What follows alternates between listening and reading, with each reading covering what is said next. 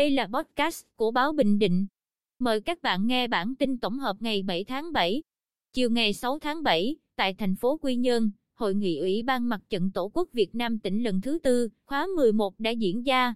Hội nghị lần này đã hiệp thương cử bổ sung thay thế hai ủy viên Ủy ban Mặt trận Tổ quốc Việt Nam tỉnh.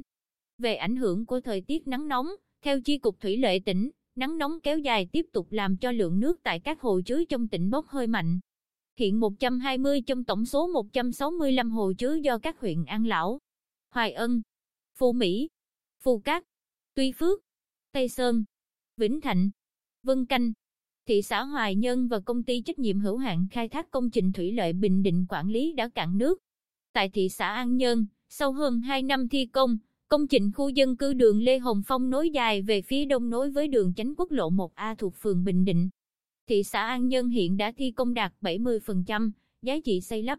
Đơn vị thi công đẩy nhanh tiến độ các hạng mục còn lại để phấn đấu hoàn thành đưa vào sử dụng cuối năm 2020. Trong lĩnh vực văn hóa nghệ thuật, Ủy ban Nhân dân tỉnh đã đồng ý chủ trương tổ chức Ngày hội Văn hóa và Thể thao miền biển tỉnh lần thứ 14 năm 2020. Ngày hội dự kiến diễn ra trong từ ngày 28 đến ngày 30 tháng 8 tại thôn Phương Nghi, xã Cát Tiến, huyện Phú Cát với sự tham gia của 6 đơn vị và địa phương.